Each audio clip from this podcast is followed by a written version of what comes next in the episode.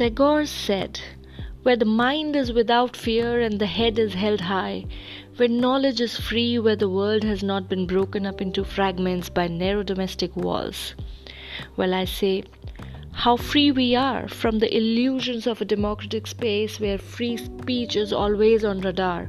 Equality is a distant dream, let alone for genders. We are dealing with a world where caste is always a bar. Speaking of genders, our closeted feelings are not acceptable by the world as they are generally bizarre. We give the platform to the dreamers but make them hopeless stars. On the digital platforms, though not in reality, that's still far.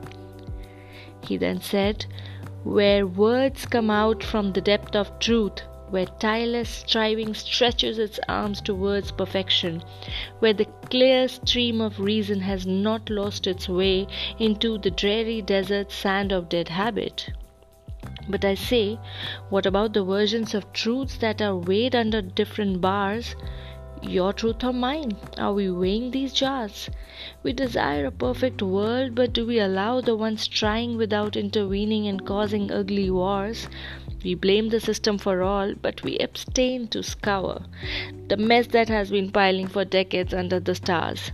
And habits have long gone dead as we have stopped evolving beyond the stereotypical towers of blinded fates and unmended scars. He said, where the mind is led forward by thee into ever widening thought and action into that heaven of freedom. My Father, let my country awake.